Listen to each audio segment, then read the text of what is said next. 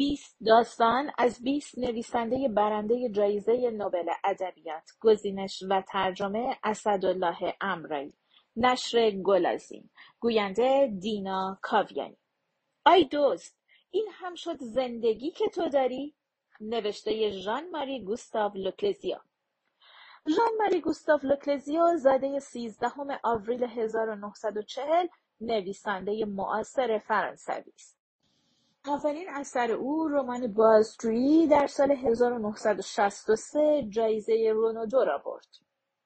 جایزه نوبل ادبیات سال 2008 میلادی از سوی آکادمی سلطنتی سوئد به او تعلق گرفت. تا کنون سی مجموعه داستان کوتاه و چندین رمان وی منتشر شده است. برخی از آثار او از جمله ماهی طلا آفریقا و بیابان به زبان فارسی ترجمه شده است. آی دوست این هم شد زندگی که تو داری؟ تعریف کن از کجا شروع شد. نمی‌دانم. یادم نیست. قضیه مال خیلی وقت پیش است. حالا خاطره ای نمانده. من بچه پرتغال هستم. اریسیرا آن وقتها روستای کوچک ماهیگیرها بود نزدیک لیسبون. تا چشم کار می‌کرد سفید سفید بود لب آب. پدرم به علت سابقه سیاسی مجبور شد برود و من مجبور شدم با مادر و امم به فرانسه برویم و همانجا ماندیم. پدر بزرگم را دیگر ندیدم ولی خوب یادم هست ماهیگیر بود. برایم قصه می‌گفت. اما حالا من پرتغالی نمی‌فهمم. وردست پدرم شاگرد بنا بودم بعد از مرگ پدرم مادرم مجبور شد کار کند. به یک شرکت رفتم. کارم مرمت و بازسازی خانه های قدیمی بود. اوضاع خوب بود. من هم مثل بقیه بودم کار داشتم زن گرفته بودم چند تا دوست داشتم. به فکر فردا نبودم به مریضی فکر نمی کردم همینطور به حوادث. زیاد کار می کردم و پول کم بود. فقط می‌دانستم که خوش شانسم بعد کارهای الکتریکی یاد گرفتم. مدارهای الکتریکی را تعمیر می کردم لوازم خانگی و روشنایی نصب می کردم سیم کشی می کردم از کارم راضی بودم. کار خوبی بود. این حرفها مال خیلی وقت پیش است. گاهی وقتها از خودم می‌پرسم یعنی حقیقت دارد؟ واقعا اینطور بوده؟ یعنی خواب و خیال خود ساخته نیست؟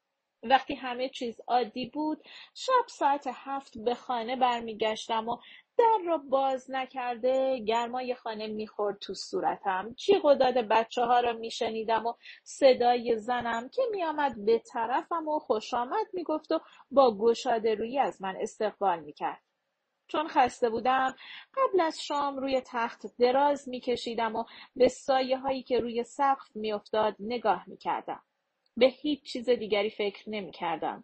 آن وقتها آینده وجود نداشت. همینطور گذشته.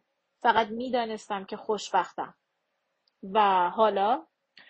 اوه حالا اوضاع خیت خیت شده. بدبختی یک هو اتفاق افتاد. کارم را از دست دادم. به خاطر ورشکستگی شرکت. می‌گفتند رئیس تا خرخره تو قرض افتاده. همه چیز را به رهن گذاشته بود. یک روز خبردار شدیم که رئیس خبر زده به چاک. سه ماه دستمزد به ما بدهکار بود. روزنامه ها خبرش را پخش کردند. ولی دیگر کسی او را ندید که ندید. نه از او خبری شد نه از پولها. اینجوری همه به خاک سیاه نشستیم. مثل یک سوراخ بزرگ بود که همگی افتادیم توی آن.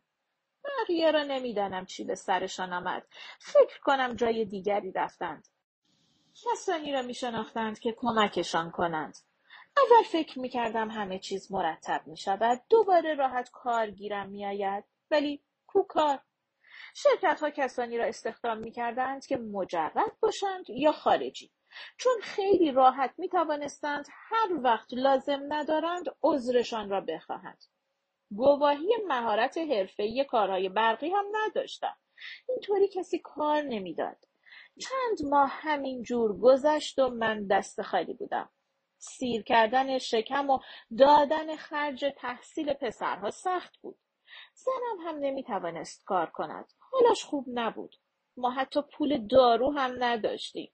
بعد یکی از دوستهایم که تازه ازدواج کرده بود کارش را به من قرض داد و من سه ماه رفتم بلژیک. تو کوره های بلند کار کردم. سخت بود. مخصوصا که مجبور بودم تنها تو هتل بمانم. ولی پول زیادی گیرم آمد. با آن پول توانستم ماشین بخرم.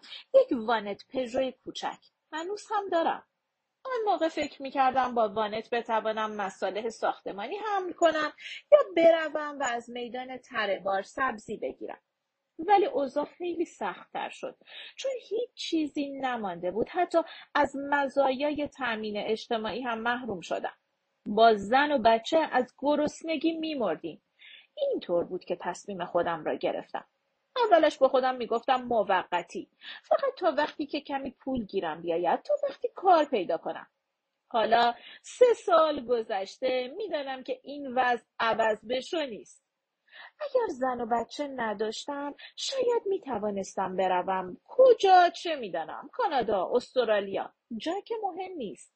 فقط عوض کردن محل عوض کردن زندگی. آنها خبر دارند. بچه ها نه نه خبر ندارند. بچند توانند درک کنند که پدرشان دزد است. به زنم هم نمی‌خواستم بگویم گفتم که آخرش یک کاری گیر آوردم نگهبان شب انبار مساله ساختمانی ولی همه چیزهایی را که می آوردم می‌دید تلویزیون، گوشی تلفن، لوازم منزل، چیزهای زینتی، ظرف و ظروف همه را توی گاراژ انبار می‌کردم. دست آخر بو برد. هیچ حرفی نزد.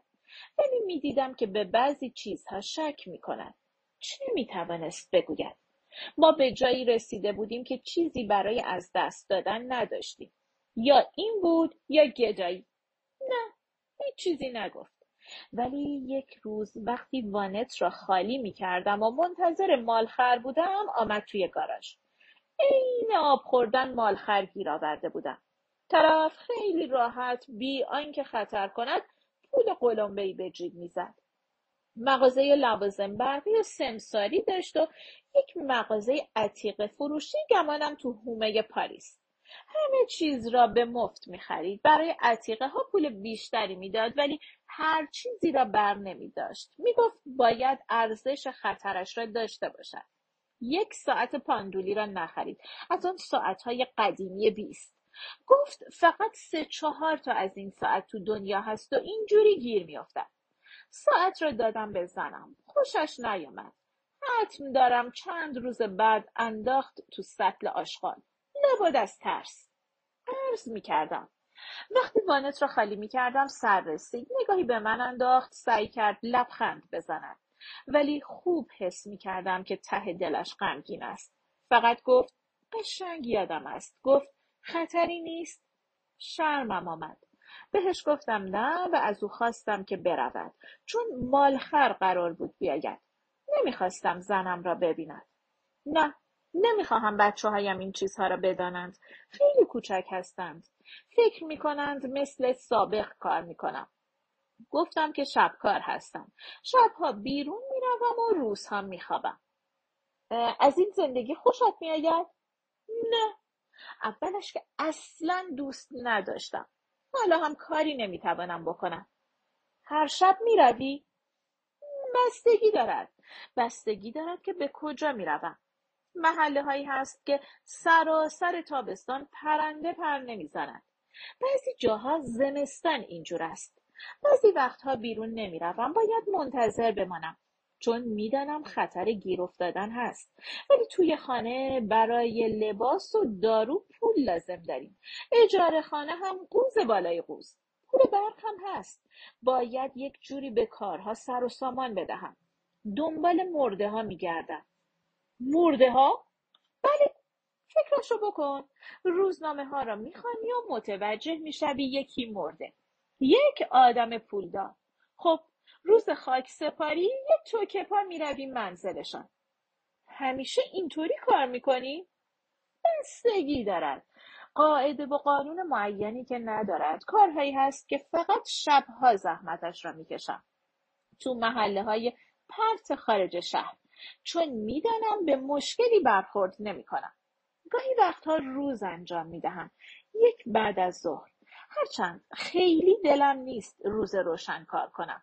منتظر شب میمانم. حتی دم صبح بین ساعت سه و چهار حرف ندارم چون کسی بیرون نیست. حتی پاسبانها هم تو این ساعت خوابند.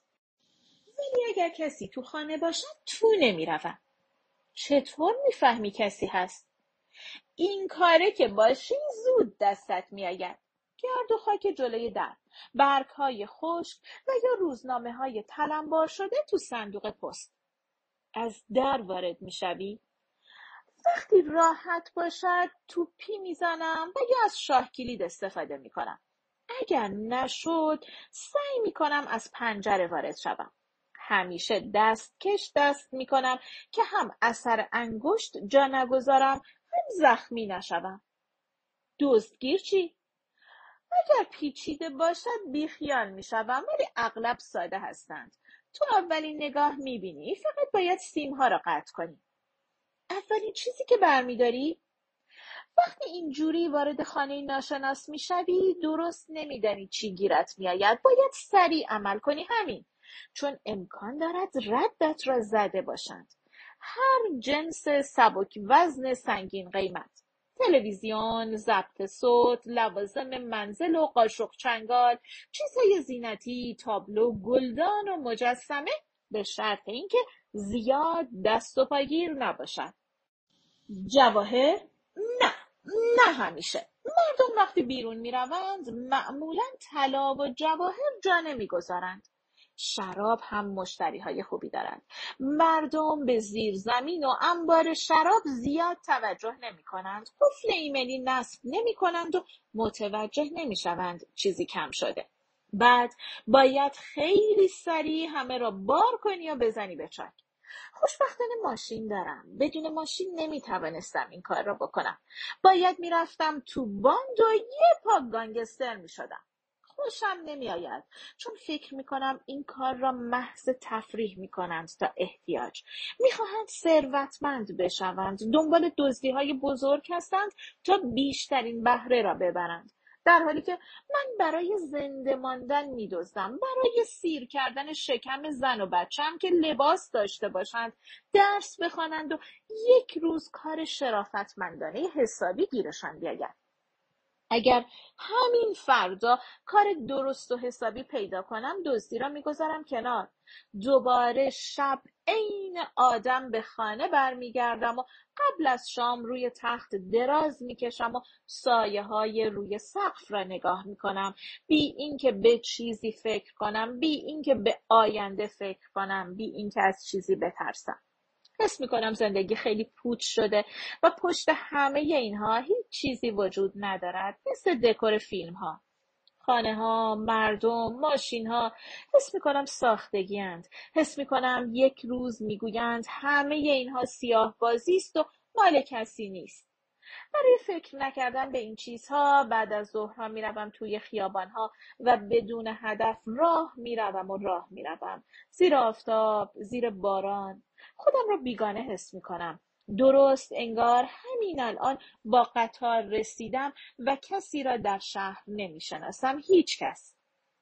دوست و آشنا چی؟ ای آقا دوست و آشنا وقتی مشکل داری وقتی می‌دانند کارت را از دست دادی و پول نداری اول خیلی مهربان هستند بعد میترسند بروی ازشان پول بخواهی دورت را خالی می‌کنند اوایل آدم زیاد اهمیت نمی‌دهد و متوجه نمی‌شود. تا میایی به خودت بجنبی کسی دور برت نیست. دیگر دوست و آشنایی نمی‌بینی. انگار تازه تو ترمینال پیاده شدی. فکر می‌کنی اوضاع دوباره به صورت قبلی درآید؟ نمی‌دانم.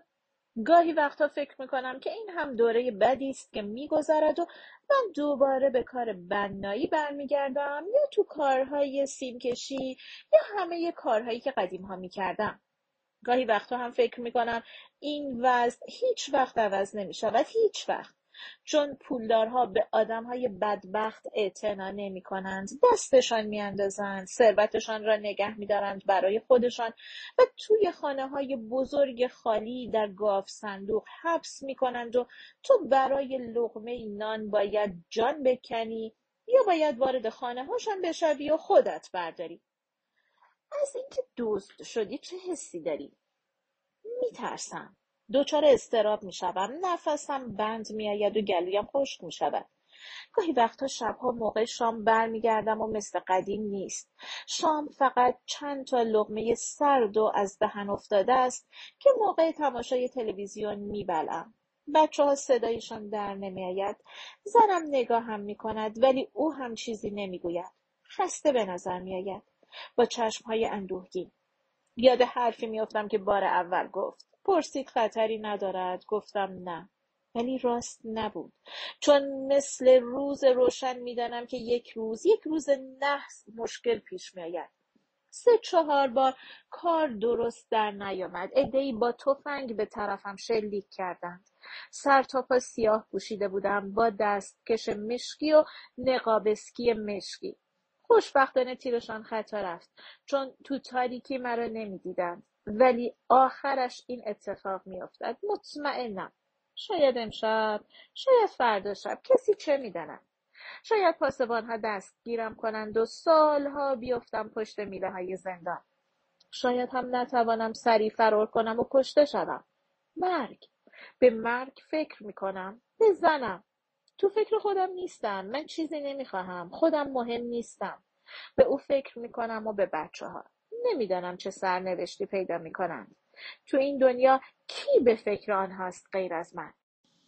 وقتی هنوز تو اریسیرا زندگی می‌کردم پدر بزرگم خیلی مراقبم بود. شعری برایم زمزمه می‌کرد.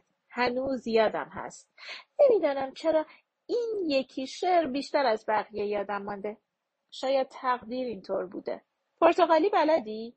اینجوری بود. گوش کن آقا دزده آقا دزده. اینم زندگیست که تو داری. بخور و بخواب کارته. آس و پاس کف خیابون. نصف شب بود که دزد اومد. سه ضربه زد به در وسطی. پایان.